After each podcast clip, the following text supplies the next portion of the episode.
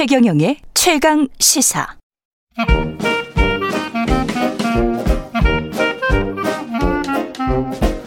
네, 최경영의 최강 시사 경제합시다. 월요일인 명쾌한 경제 이야기 해보고 있습니다. 박정호 명지대학교 특임 교수 나와 계십니다. 안녕하십니까? 예, 안녕하세요. 어제가 광복절이었습니다. 우리가 우리 경제 항상 이야기할 때 일본이랑 많이 비교를 그렇죠. 하잖아요. 예. 예. 지난 30년 동안에 우리나라와 일본의 경제력 격차는 엄청 많이 줄었죠. 아, 그럼요. 예. 사실 정말 우리가 스스로 자랑스러워해도 될 만큼 예. 어, 큰 격차가 줄어들었습니다. 예. 어, 저희 최강 시사에서 한 뭐한 2, 3주 전에 저희 올림픽 가지고 얘기 한번 올림픽 가지고. 이야기했죠. 예. 근데 그 올림픽 가지고 얘기를 했으니까 그거 먼저 서두를 한번 잡아보면 예. 예전에 우리 88 서울 올림픽 때 예. 그때 우리 서울 올림픽 유치하려고 했었을 때 음. 또 유치 경쟁국 중에 하나가 일본 나고야가 그때 또 유치하고 싶다고 했었습니다. 예. 근데 그때 일본 나고야 아, 기억난다. 맞다. 맞다. 그죠. 예. 항상 우리는 일본하고 붙어요. 예. 근데 그때 나고야 그 시도에 많은 관계자들이 IOC 위원들에게 설득했던 내용이 뭐였냐면 예. 가난한 나라는 올림픽 못 한다. 왜냐하면요. 이 올림픽 유치를 80년대 초반인가 했었잖아요. 그렇죠. 맞습니다. 바덴바덴에서. 맞습니다. 예. 그때 88 그러니까 유치 전 할 때 말고요. 예. 어 88년도를 기준으로만 하면 예. 1인당 국민 소득이 우리가 일본의 10분의 1 수준이었어요. 10분의 1이었군요. 예. 예. 그리고 88 올림픽 때만 하더라도 그 전에 올림픽을 개최한 국가들과 비교했었을 때 가장 국민 소득이 낮은 국가가 올림픽을 개최한 건 맞아요. 아, 그렇구나. 예, 예. 그래서 아니 예. 우리보다 경제력이 10분의 1밖에 안 되는 나라에서 어떻게 예. 올림픽을 하냐. 이거 올림픽 망친다. 한국 하면 안 된다. 이렇게 주장을 했던 적이 불과 88년도니까 얼마라고 해야 되나요? 한 30년 전이라고 해- 해야겠네요. 그렇죠. 예. 예. 그렇게 됐는데 그럼 최근은 어떻게 됐느냐? 예. 이게 뭐 많은 분들이 이제 통계를 오해하실 수 있어서 제가 좀 자세히 찾아왔는데요. 예. 어, 작년 연말 기준으로 1인당 명목 GDP, 음. 명목 그, 아, 1인당 명목 국민소득이라고 하겠습니다. 예. 일본이 4만 146달러고 한국이 3만 1,400달러예요. 그렇죠. 어, 이걸 보면 아직까지 일 많이 따라오긴 했지만 일본이 높네요. 이렇게 오해하실 수가 있는데 네. 근데 이건 명목이라고 해서 명목이죠. 그냥 숫자로 딱 찍힌 것만을 얘기한 거고요. 어느 나라 국민의 소득이라는 건 사실 그 나라가 그 나라 국민들이 그 소득으로 뭘 구매할 수 있는지 그렇죠. 구매력이 더 중요한 거거든요. 구매력 지수. 맞습니다. 그래서 많은 경제학자들은 구매력 지수라는 걸 바탕으로 음. 그 나라의 국민들의 실질적인 구매력을 가지고 생활 수준. 그렇죠. 1인당 국민 소득을 다시 집계합니다. 그걸 보면 한국이 이제 더 높아졌어요. 그 CIA도 사실은 이거 가지고 그 나라의 각 나라의 국력이나 이런 거를 측정을 하거든요. 맞습니다. CIA 팩트 시트에도 이 PPP로 나와 있어요. 예. 네. 관련돼서. 그래서 그 구매력 기준으로 따졌을 때 벌써 2018년도부터 음. 한국의 구매력 지수를 기준으로 한 1인당 국민 소득은 4만 1,409달러 정도고요. 예. 일본은 4만 딱 1,000달러. 우리가 약간 그때부터 앞서지기 시작한 거죠. 그러니까 사람들이 소득으로 벌어서 평균적으로 한국에서 더 잘 먹고 잘 산다. 그렇죠. 이렇게 되겠습니다. 예. 예. 근데 이, 이 이것은 1990년대에 같은 기준으로 집계한 것이 음. 그때 일본이 우리보다 2.6배 높았거든요. 예. 그러니까 또 불과 20년 만에 이걸 또 역전을 시켜낸 거죠. 진짜 엄청난 겁니다. 예, 이 속도는- 엄청난 거예요. 예.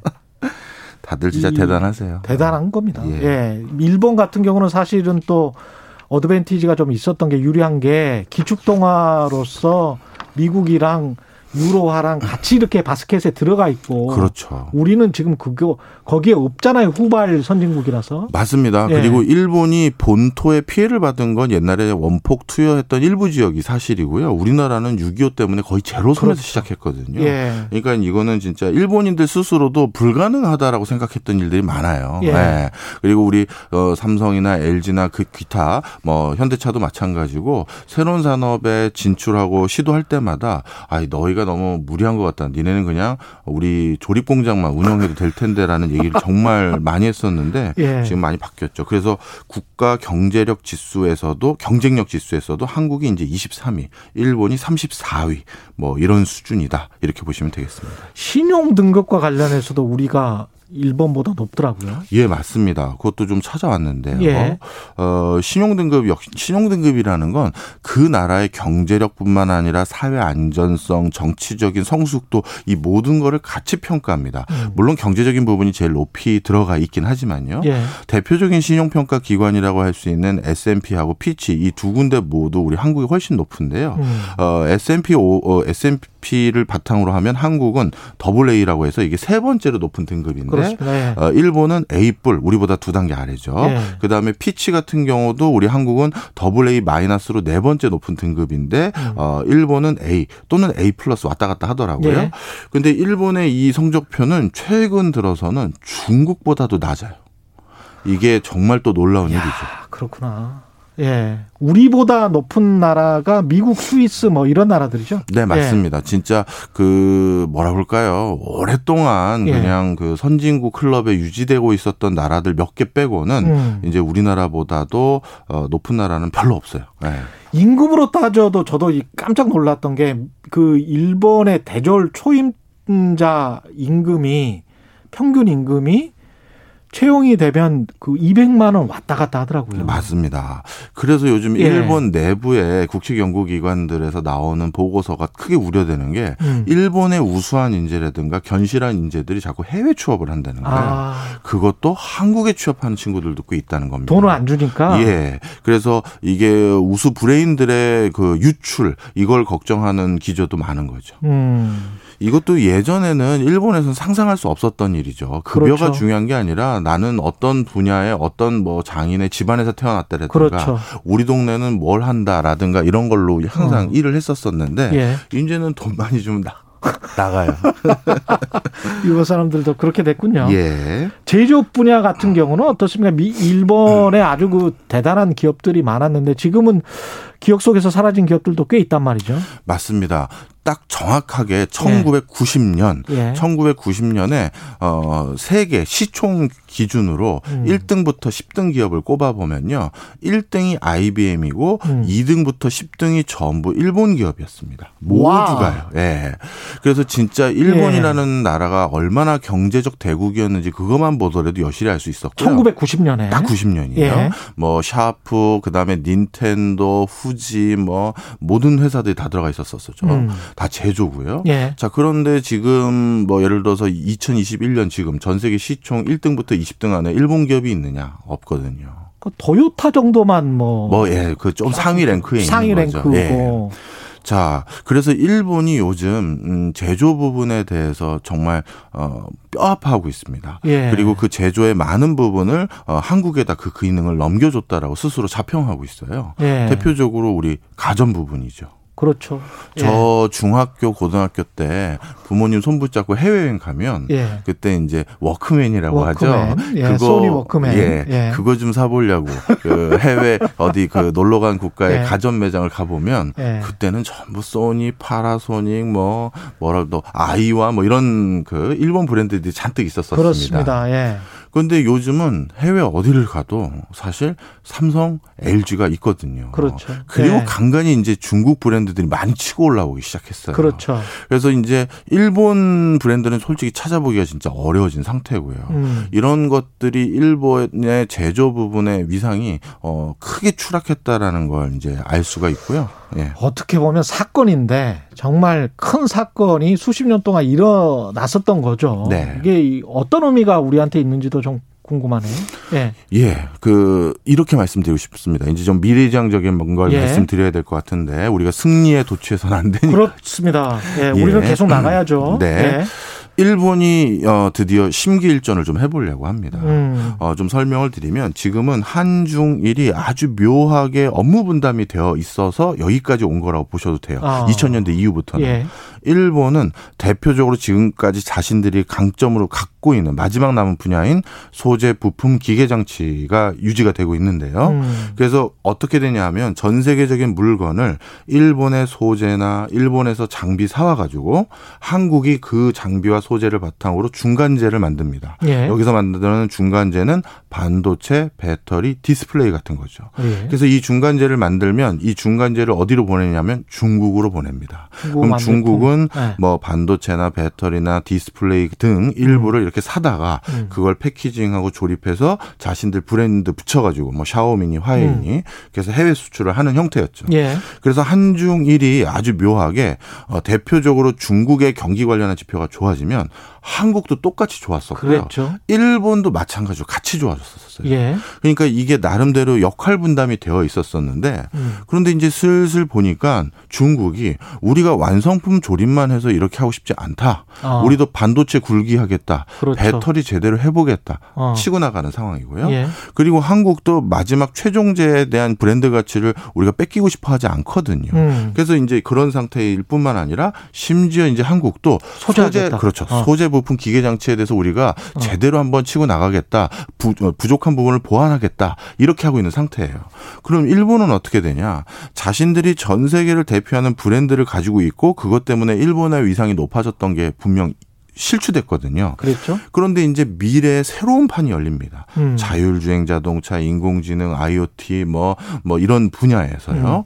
이런 새로운 판에서는 그 value chain의 중심엔 우리 일본이 놓이겠다라고 지금 노력을 하고 있어요. 음. 그래서 소니 같은 경우는 14년 만에 반도체 공장을 증설하기로 최초로 다시 발표를 했고요. 그리고 이번에 어, 미일 정상회담 때도 그런 분야에서 전 세계적인 우호 협력의 중심에 일본이 네. 놓이려고 다시 나가고 있는 거죠. 그러다 보니까 이제 코로나 이후부터 아니 벌써 시작된 거라고 보는데요. 예. 이 한중일 세 군데가 교묘하게 업무 분장을 해서 맞물려서 같이 가는 것이 아니라 음. 무한 경쟁으로 이제 돌입하게 된 겁니다. 각자 약진. 그렇죠. 예. 그래서 자율주행 일본도 거기에서 우리가 다시 브랜드 가져오겠다고 하고 음. 예를 들어서 자율주행이나 전기자동차에서 중국 지금 전기자동차 치고 나가고 있단 말이에요. 예. 한국도 또 여전히 해야 되는 일이고 그렇죠. 그래서 이제 한중일의 이 산업 경쟁력을 두고 산업의 어떤 뭐라 그럴까요 지배력을 두고 싸움이 본격화되고 있다.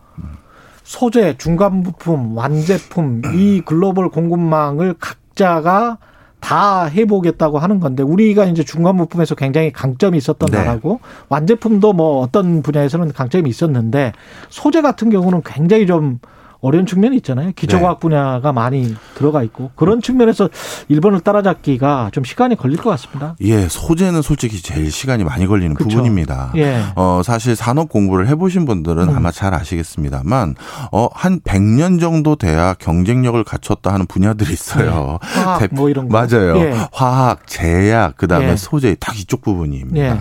그것은 왜 그러냐면, 그쪽 분야는요, 특허로 보호받는 영역보다는 음. 오랜 실험을 통해 서 거친 노하우나 실험의 결과 때문에 얻어진 것들이 많거든요. 예. 그러니까 내가 한 100만 번 실험했더니 아 저렇게 되는 걸 알았어. 음. 그러면서 그걸 노하우로 딱 막아버리는 거예요.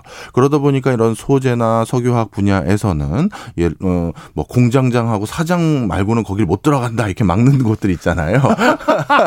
왜냐하면 노하우니까 예. 이게 같은 온도, 같은 압력, 같은 화학 처리를 하면 그렇게 도출이 되거든요. 이거는 맛집에 그 된장 만드는 것처럼. 그렇죠. 예. 맛집은 그래서 며느리도 레시피를 안 가르쳐 주잖아요. 그렇죠. 그렇죠. 바로 그런 이유로 인해서 네. 이거는 정말 시간이 많이 걸립니다. 네. 그런데 이제 우리가 이걸 단기간에 따라잡는다. 음. 따라잡을 수 있는 부분도 분명히 있지만 음. 분명 시간적인 여유, 어, 이- 저기 기간이 걸리는 부분은 분명한 사실인 것도 인정해야 돼요. 예. 네. 우리가 정말 일본처럼 육성해야 되는 분야도 있고 일본을 꼭 안 닮아야 되는 그런 분야도 있는 것 같아요. 네, 네. 사실 어 정말 중요한 얘기 하셨었는데요. 음. 언제 최강 시사에서 따로 한번 소재로 가져올까도 하고 있었었는데 예. 1990년대 중 어, 중반부터 본격적으로 음. 일본이 야 이거 이대로 놨더니 계속 저성장이 될 것 같다. 그렇죠. 라고 하면서 그렇죠. 그 활로를 모- 그 극복하기 위해서 음. 선택한 것이 음. 국가의 역할을 좀 더 높였었는데요. 음. 당연히 국가의 높아, 역할이 높아져야 될 부분도 분명히 있습니다. 그건 분명한 사실인데요. 네. 그 과정에서 어떤 부작용을 막아야 되냐 하면 음. 국가가 해야 될 일은 해야겠지만 그렇죠. 어, 2000년대 초반부터 일본 신문사에서 많이 나온 신조어가 있습니다. 예. 관관 로비예요. 아. 과거에는 민이 관을 로비했는데 그렇죠. 거 우리 사업권 우리 좀 주십시오. 우리가 해보겠습니다. 이랬는데 그랬죠. 관의 기능이 비대해지다 보니까 예. 서로 역할이 중복되는 거예요. 예를 들어서 야 우리 경제 어려울 때 창업 지원해 보자. 창업 지원할 수 있는 역할 그럼 누가 해야 되는데 예. 중기부 저희가 하겠습니다. 산자부 저희가 하겠습니다. 과기부 저희가 하겠습니다 하면서 예. 관이 관을 로비하는 그 얘기는 어 이게 진짜 관, 그 국가기관 관의 기능이 너무 비대해졌다라는 걸 반증하거든요. 네, 중요한 말씀 하시네요. 지금. 네. 예. 그 바로 우리나라도 그런 전철을 밟아가면 안 돼요. 왜냐하면 일단 조직이 새로 생기거나 음. 여러 이유 때문에 필요할 때마다 조직을 생기게 하나씩 만들다 보면 음. 그 조직은 관성이 붙어요. 음. 없어질 수는 안 되잖아요. 관료주의. 그럼 우리는 이 내년에 무슨 새로운 일 할 건데 내년에 어떻게 새로 티오 더 많이 버- 받을 수 있는 일은 뭔데 음. 이런 고민들을 관에서 많이 하다 보면 역할 중첩이 생길 수밖에 없는 거죠. 알겠습니다. 예. 지금까지 최경련의 최강 시사 경제합시다. 박정호 명지대학교 특임 교수였습니다. 고맙습니다. 감사합니다. KBS 라디오 최경련의 최강 시사 듣고 계신 지금 시각은 8시 45분입니다.